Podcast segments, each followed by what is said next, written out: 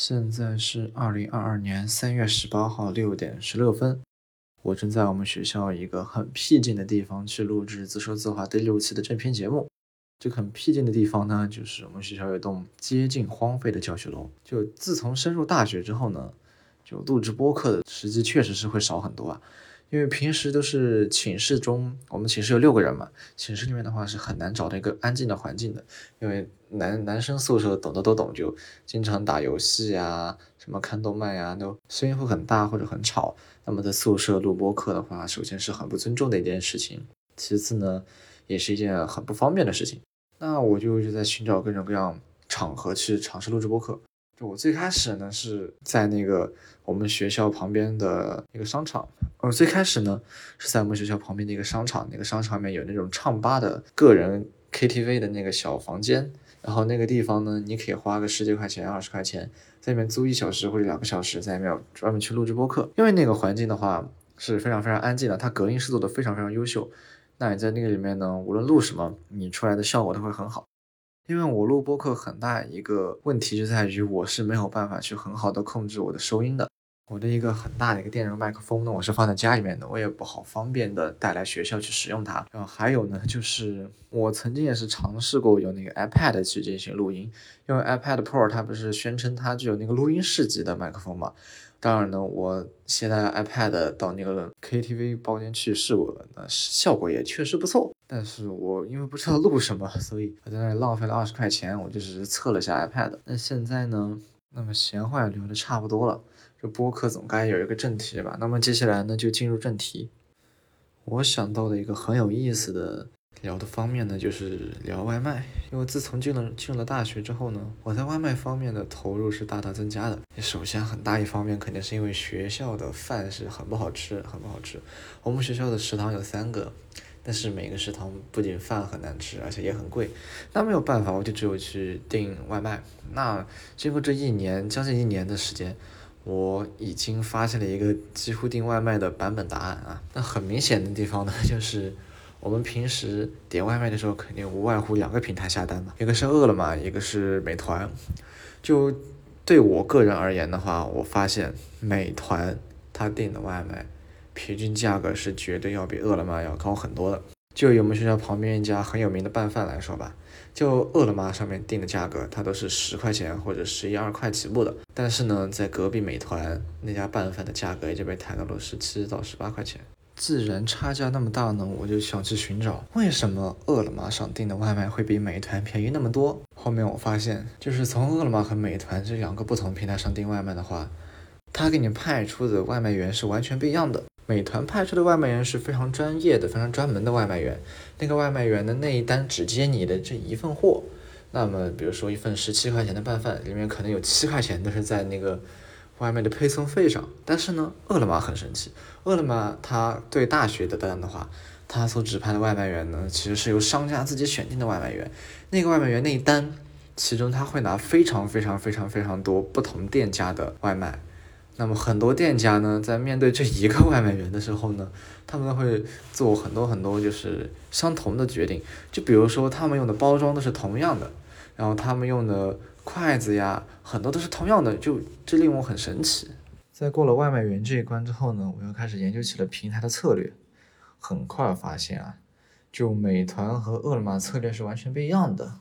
饿了么的策略呢，它是本身你不仅你价格是便宜的，其次它会给你非常非常非常多的一些大额券。那对我们来说的话，六块钱、八块钱的券已经是非常大额了。你想想，当外卖的话，你十一块钱的饭。你再获得一张六块钱的券，他已经可以减到五块钱了。五块钱吃一顿午饭，这价格对任何人来说都是都是非常非常充满诱惑力的。就五块钱，你已经能吃一顿午饭了，你也不在乎那个午饭它是好吃与否，或者它是否健康，它价格就摆在那里，它已经足以压倒一切的劣势。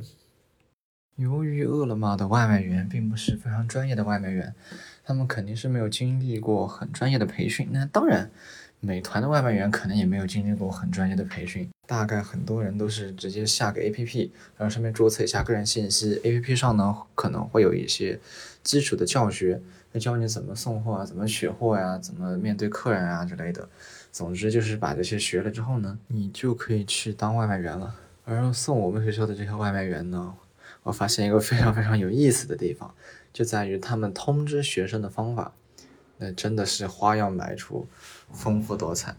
很著名的一个通知方法呢，那当然就是打电话。但打电话呢，他们也有很多花样百出。最普通的呢，就是打电话给你说：“同学，你的外卖到楼下了，快去拿一下。”但另一个很有意思的就是呢，现在呢研发，现在呢演化出了另一种新型的通知方式。就是打电话告诉你同学，你的外卖五分钟之后到楼下，这个是为什么呢？是因为外卖员他在送外卖的过程中，他不可能到了楼底下，再同时给所有同学打电话。因为我发现外卖员他一次送外卖，他可能会同时送二十到三十个同学的外卖，他用的那个保温箱是非常非常巨大的。那他如果同时在楼底下给那么多同学打电话的话，他在打电话这方面浪费的时间会非常非常恐怖，而他从各种不同的店到学校这段路程中。这段时间内，他并没有利用这个时间去做一些事情。之前他的通知方式肯定是最原始的，到了楼下打电话。但是呢，现在的话，他现在采用那种更新的方法，就比如说他从 A 店拿了外卖到 B 店的路程呢，他要把 A 店外卖的同学电话打了，然后呢，再到 B 店，B 店取了外卖，把 B 店的同学的电话打了，再到 C 店、D 店，把这些都拿了之后呢，再到学校内。但到学校内这段时间，他当然是。不可以打电话的，因为在车上打电话很危险，他自己也知道。然后到了学校的时候呢，刚好也差不多五分钟的路程，他通知五分钟到楼下，他把这个外卖放在楼下，然后他可以走去拿下一班。而我们很多同学呢，都是在就可能他他通知了五分钟之后到楼下，我们可能二十分钟才下去拿，那就这个就给了他很多很多的操作空间，那他就可以很自然的去完成这一系列的循环。那这是一个非常聪明的。高效的工作方法，我觉得可以把这个分享给大家去听一听，我还觉得蛮有意思的。本周的主要分享呢到这里就结束了，接下来呢，我想做出的是一个可能每一期的固定节目，就是打开任何一个社交平台，然后看看首页刷出来的第一条内容，然后围绕这条内容进行一些小小的吐槽。啊，首先呢，今天的话，那我就看看极客啊，我。首页刷出来的第一条是什么？分享一些吸引异性注意的小技巧。自拍，这是你旅行照，网图吧，拍鞋，fake 酒店照，又在约，分享音乐，跟风，晒生活日常，就这，暗示想恋爱，口嗨怪物，夜来飞，你不觉得尴尬吗？夜来飞是什么东西啊？秀恩爱，第几个啦？分享美食，好像屎呀。确实是，这、这、这这种，确实是能说出这种回复的人，已经是非常非常不可思议的地方了。要是我平时骂人的时候能有这种兑现的功底，那我也不至于每一场骂战到现在，我都是觉得很吃亏的。下一条，我真是公司行业灾星啊！刚毕业去锤子科技，每天招三十人，结果半年后没了。四年前去幼儿园行业，一年后普惠政策公司没了；两年前去在线教育，一年半后双减政策疯狂裁员。近期去的线下演出行业，刚入职八天，疫情大爆发。那这位基友啊，就下次你要入职哪些行业的时候，先跟我说一说，我好从股票里面减仓，好吧？下一条啊，美团送外卖第二天，四点半到九点十五。如果不算超时扣款，五个小时送了五单，挣了三十二块一，还被美团强制扣了每日保险三块，解锁了一次两单，但第二份就超时了。送外卖如果一单一单接，根本无法养家糊口。要想保证一定的收入，就需要至少一次两单。但这种情况下，不超速兼遵守交通规则与时效，真的难两全。所以，一个真正的好骑手需要的素质，真的就是要个好骑手，骑的一手好车，问的一嘴好路，听的一耳好导航。这和我刚刚说的内容其实非常的接近啊。我们学校那些外卖员呢，大学的外卖员呢，就几乎都是一一次二十单，一次三十单这样的送。他们可能平时一单赚的钱是觉得要比正常外卖小哥要低的，但是呢，他们因为近路，因为都是学校周边的店，而且店家离得都很近，所以他们一次循环是非常快速的。那他们平时通过这个循环，一天估计也能保守估计一百到两百之间吧。可能来说，就这样来说的话，这样的外卖员其实和快递员是无二的。你看，像顺丰或者京东这样的快递员，一个人是负责一个区域的。我每次在淘宝买东西的时候，我每次在淘宝买东西的时候，送货的那个快递小哥都是同一个人。那这样的快递小哥，他肯定是归管这一个小区、这两个小区或者这一小片社区的。那么他这样的话就是点对点的一个送货方式。那像学校中的外卖员，他同样也是一个点对点的送货方式。我想很多人当外卖员，他可能是因为图他自由。因为你想接单就接单，不接单我挂了，我不接了。有很多人他可能只是为了赚点兼职，或者只是想体验一下生活。那这就是外卖的一个弊端了。你无论做什么东西的话，一定要做成一定规模、一定的优势的时候，你才能去把它做强做大。那假如你只是去做它了，然后尝试了一下算了，那肯定我觉得是肯定是不行的。就像你运营一个平台，你在做一个账号。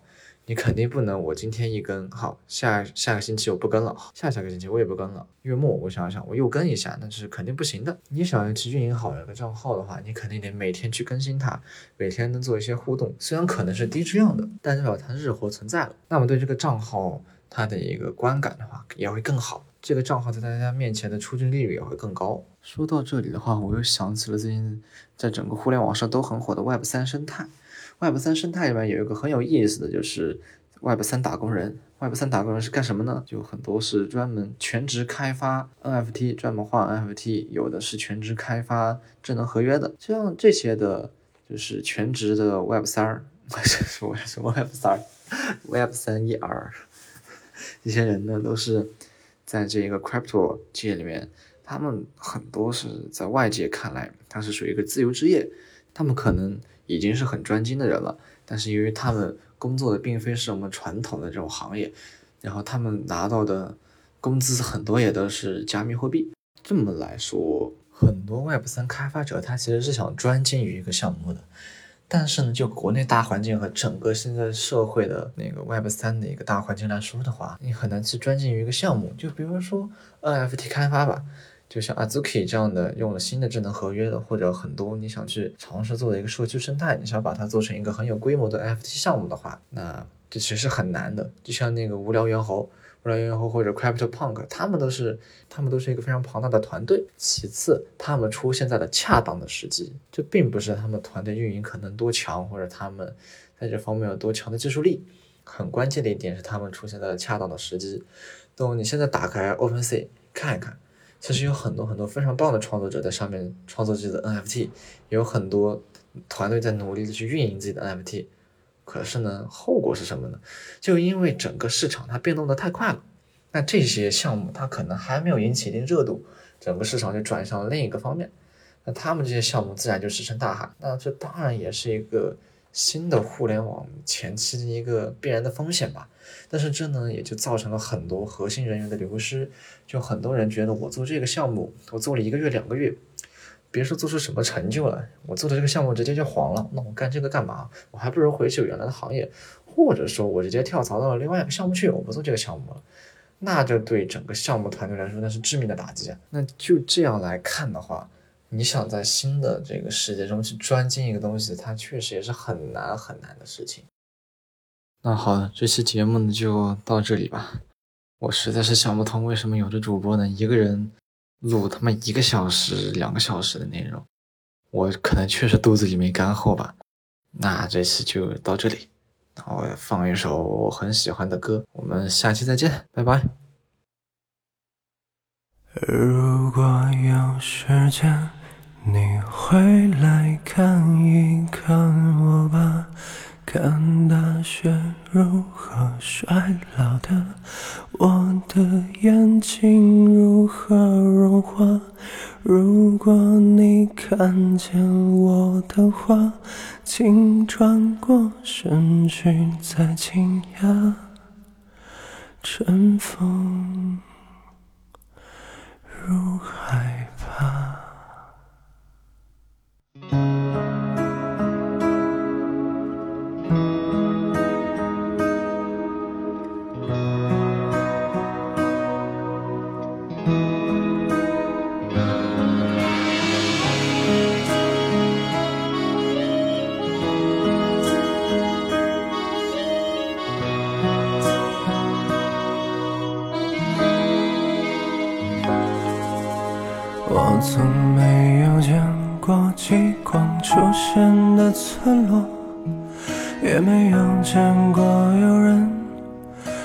深夜放烟火。晚星就像你的眼睛，杀人又放火。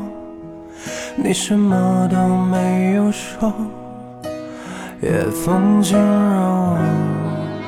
三千里。偶然见过你，花园里有轻翩舞起，灯光底抖落了晨曦，在一九八零的某个舞厅。如果有时间，你会来看一看我吧，看大雪如何衰老的，我的眼睛如何融化。如果你看见我的话，请转过身去再惊讶。我怕我的眼泪，我的白发像羞耻的笑。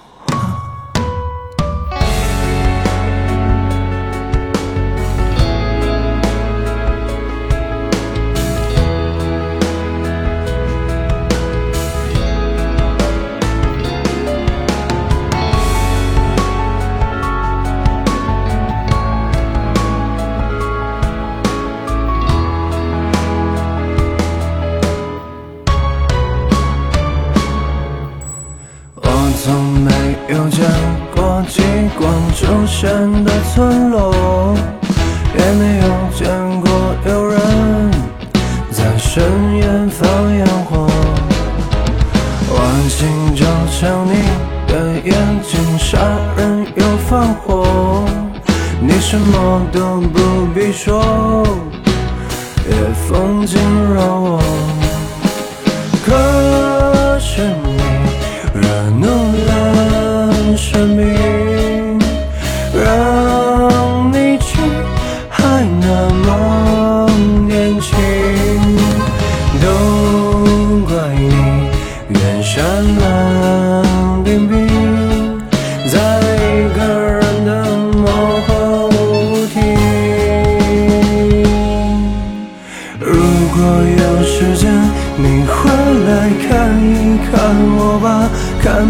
大雪如何衰老的，我的眼睛如何融化。如果你看见我的话，请转过身去再惊讶。我怕我的眼泪，我的白发像羞耻的笑话。如果有一天我的信念忽然倒塌，城市的花园没有话，广播里的声音嘶哑。如果真有这天的话，你会不会奔向我？